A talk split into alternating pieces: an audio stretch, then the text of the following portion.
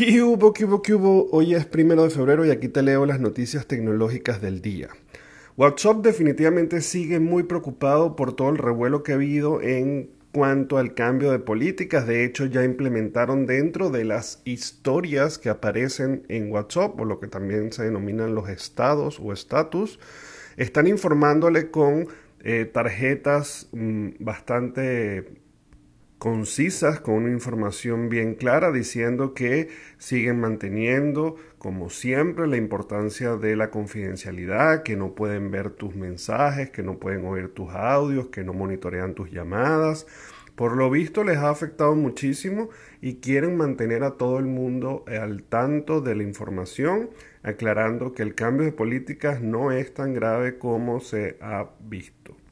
Pues la verdad es que sin duda esto es una forma mucho más efectiva de que todo el mundo reciba la información, pero si hacen y han hecho tanto ruido, al parecer como que sí les ha afectado mucho, mucho más de lo que uno cree y es que no por, por alguna razón, pues también hemos visto cómo nada más en enero, por ejemplo, se fueron 100 millones de personas para Telegram.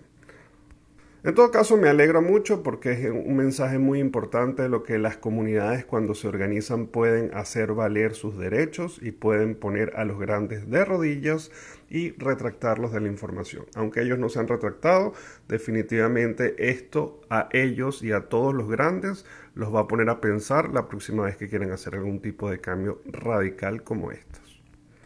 Facebook anunció que está desarrollando una serie de herramientas que van a ayudar a los periodistas en los medios de comunicación para crear boletines. Básicamente los boletines son estos correos que recibimos a diario si estamos suscritos, en la cual nos van dando resúmenes de informaciones, de eventos y de cosas que están ocurriendo dependiendo al boletín al que te suscribiste.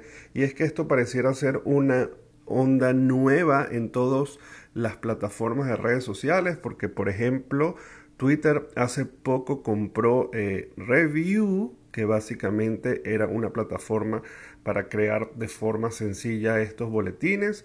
También otra que ha revolucionado el mercado y que ha sido muy famosa en este área se llama Substack que también es una plataforma muy buena para ah, crear estos boletines.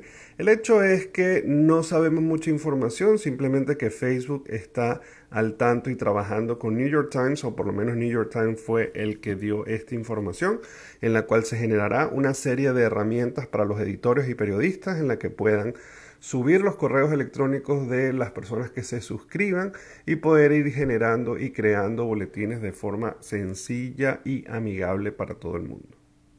Definitivamente esta es la era de la generación de contenido. También por lo visto van a revolucionar todo el tema de la información para combatir las noticias falsas, ojalá. Pero el punto es que seguiremos viendo cómo se genera contenido y quienes creían, por ejemplo, que el tema de los correos electrónicos y de la publicidad o información o mercadeo a través del correo electrónico está desapareciendo, pues aquí está esto para que entiendan el, la vigencia que sigue teniendo.